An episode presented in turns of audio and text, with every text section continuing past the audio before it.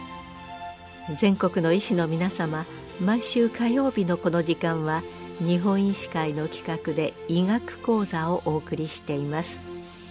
今日は足の動脈硬化を重症化させないためにと題し千葉大学大学院循環器内科学教授小林義雄さんにお話しいただきます。年齢とともに動脈硬化が進んでいくのはご存知の通りですが実はアメリカの心臓移植のデータでは20代でも4割弱10代でも2割弱で初期の動脈硬化は見られています。日本人ではアメリカ人ほどではないかもしれませんが生活習慣の悪化によりこれに近づいていってるのは間違いないと思います。年齢とともに進む動脈硬化ですがこれに高血圧脂質異常症糖尿病喫煙などが加わると動脈硬化の進行が加速します。また慢性腎臓病透析もリスクとなります。先ほど初期の動脈硬化が10代20代から始まっているとお話ししましたがもちろん初期の動脈硬化では自覚症状はありません。血管内空が50%以上狭くなるとその先の臓器への血流が低下して臓器の機能が十分発揮できなくなる可能性が出てきます。動脈硬化による病気として有名なのが脳梗塞や心筋梗塞ですが動脈硬化は全身の動脈に起こるのでいろいろな臓器が動脈硬化による影響を受けます。歩くことはたくさんの筋肉を使いますので大量の酸素と栄養が必要で安静時に比べて血流が10倍以上になります。このために腹部大動脈から足に行く動脈のどっかで動脈硬化が起こり血流障害が出現すると歩行時に足が痛むなどの症状が出現し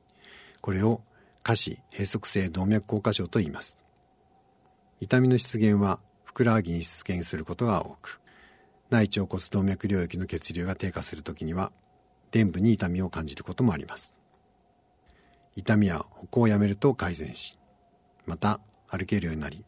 歩行を再開すると同様に痛くなります。このような症状を間欠性破行と言います。動脈硬化の進行とともに歩行開始から痛みが出現するまでの時間が短くなりさらに動脈硬化が進むと安静時に痛みが出現するようになります。横になっている時に痛みが増すので痛みが改善する足を下に下げている状態。例えば椅子に座って睡眠をとっている方もいます。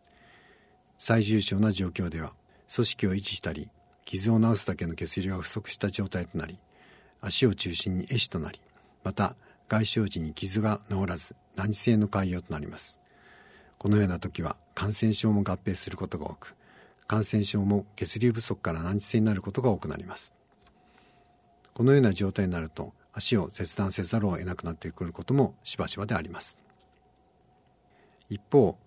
動脈硬化と狭窄があっても側血行路ができていたり足での酸素摂取の効率が良い方などでは自覚症状が出ないことがあります。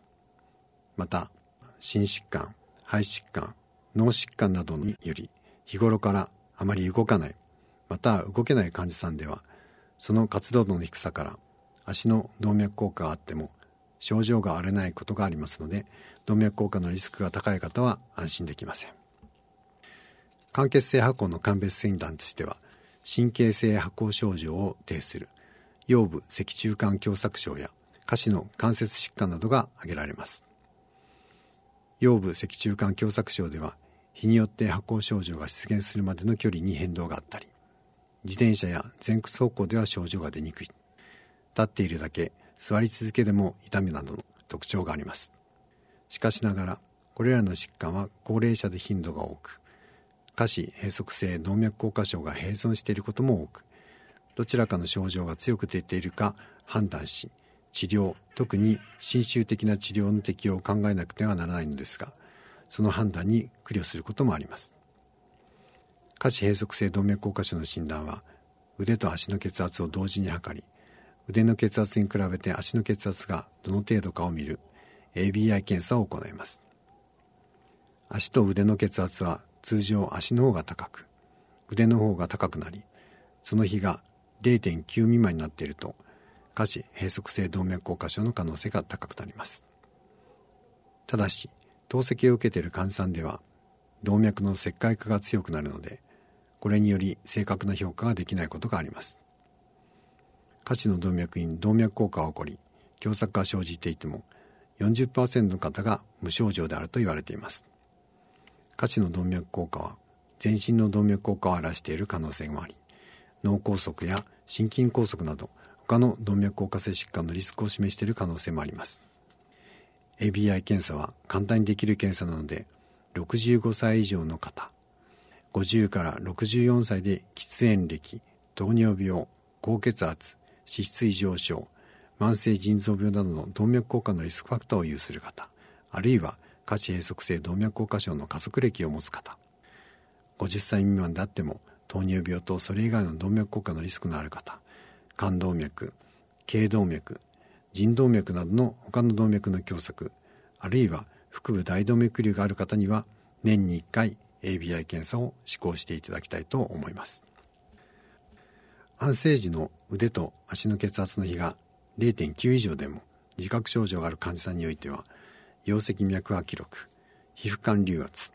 経皮酸素分圧測定などの検査を行います。これらの検査で異常がなくても関係性箱などの自覚症状を持つ患者さんにおいては運動負荷を行った直後に腕と足の血圧を測定する運動負荷 ABI 検査が施行されることもあります。下肢閉塞性動脈硬化症の診断においては画像診断も行われます。画像検査により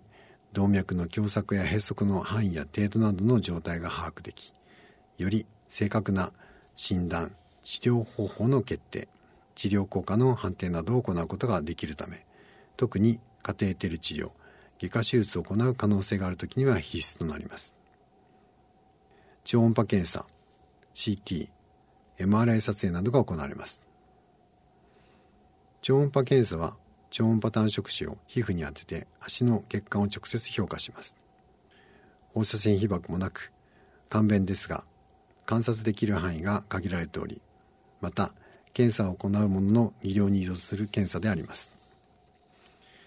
CT においては最近はコンピューターを使い画像を3次元構築することができ詳細な情報を得ることができます。一方造影剤を使用するので慢性腎臓病での腎機能低下放射線被曝の問題があります。MRI では造影剤を使用する場合としない場合があります。造影剤使用する方がより詳細な情報が得られますが慢性腎臓病では MRI 用の造影剤を使用することができません。放射線を使用しないので放射線被曝の問題ありませんが CT 検査より長い時間かかります。また筒型の狭い装置の中に入って撮影するために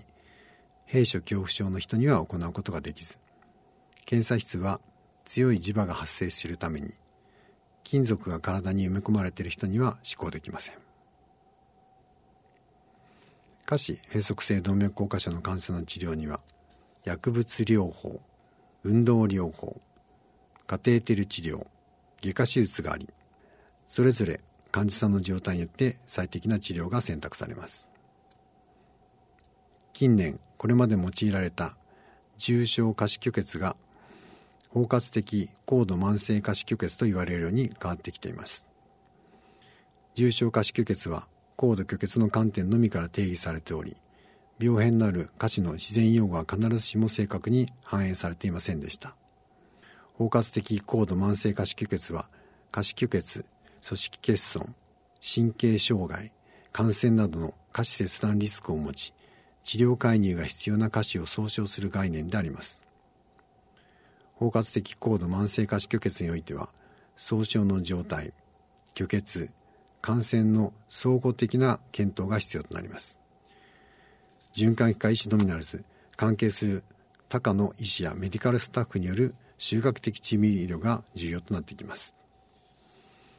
薬物療法はアスピリンクロピドグレルシロスタゾールなどの抗血小板薬が使用されます。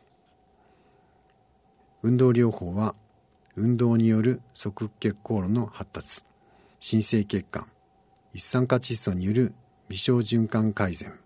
骨格筋の代謝順応性改善が基準とされ最大歩行距離を伸ばすことが証明されておりまた運動療法は動脈硬化のリスクファクターにも良い影響があります。運動内容は歩行が他の運動よりも良いとされ発行を生じる程度で歩行し痛みが中等となれば休むことを繰り返し1回30から60分間行い週3回少なくとも3ヶ月間行うことが推奨されています。下肢の血流障害や高度で潰瘍や壊死が出現している場合はカテーテル治療外科手術が必要となります。潰瘍や壊死がなくても安静時の痛みがある場合は血流状態を精査した上でカテーテル治療外科手術の対象となります。安静時の痛み潰瘍壊死がない間欠性発酵を有する患者さんにおいては生活習慣の改善運動療法薬物療法を行いそれでも生活に著しい歩行障害が改善しないときはカテーテル治療外科手術が選択されます。カテーテル治療は血管内治療とも言われます。外科手術に比べ低侵襲で入院期間も短く済むことが多く広く行われるようになりました。近年は腸骨動脈から大腿動脈までには必要に応じてステントを留置することもあります。カテーテル治療の弱点は治療後の再狭窄でしたがバルーンやステントに再狭窄を予防する薬剤が特使されている薬剤溶出性バルーンや薬剤溶出性ステントが使用されるようになり治療成績が向上しています。外科手術は病変部の先にバイパスの血管を移植するバイパス手術です。ただし総大腿動脈病変においては外科的内膜的手術が行われます。骨盤内病変では人工血管を用い大腿動脈以下では患者さん自身の静脈を使用します。外科手術はカテーテル治療に比べ長期の成績が良いとされますが侵襲が大きく入院期間が長くなります。カテーテル治療と外科手術のどちらを選択するかに関しては腸骨動脈病変はカテーテル治療が第一選択。総大腿動脈病変は外科的内膜的手術が第一選択。大腿質化動脈病変では単中区域病変ではカテーテル治療。超区域病変では外科手術を第一選択することが推奨されています。ただしこれは一般的なことであり個々の患者さんにおいて治療する動脈の部位下肢並びに全身の状態を踏まえ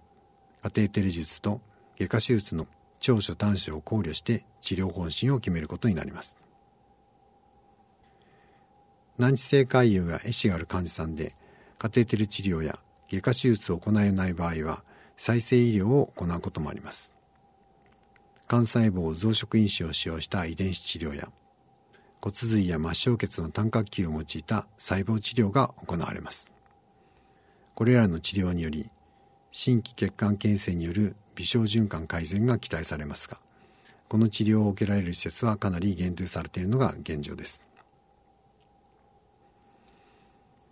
これらの治療を受けても壊死が進行する場合があります。この時は足の切断が必要になることもあります。膝のあたりで切断となる大切断となると手術によるリスクも高く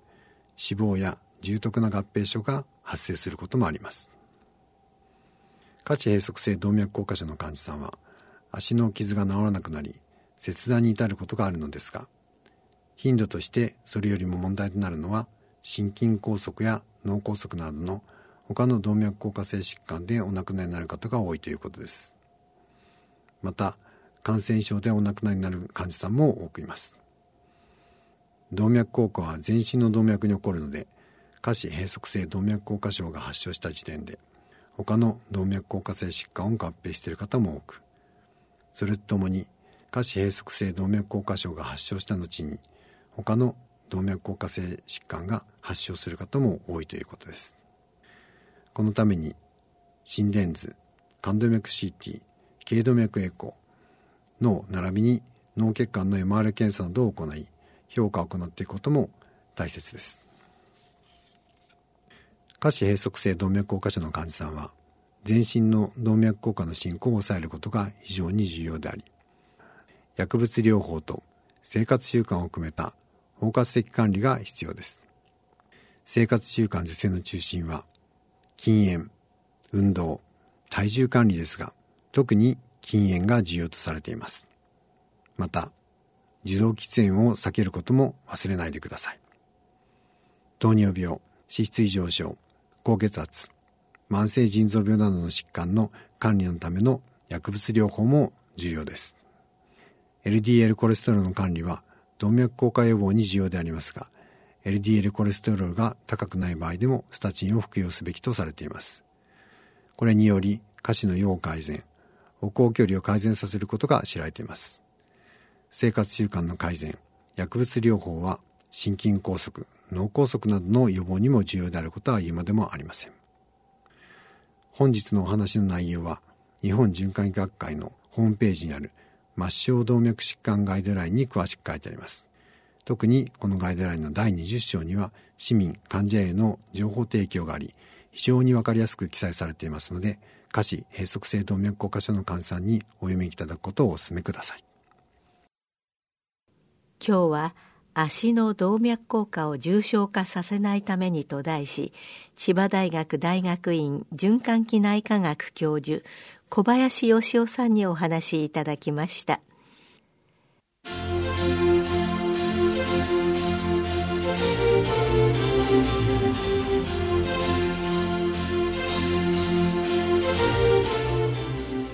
それではこれで日本医師会の企画でお送りいたしました医学講座を終わります。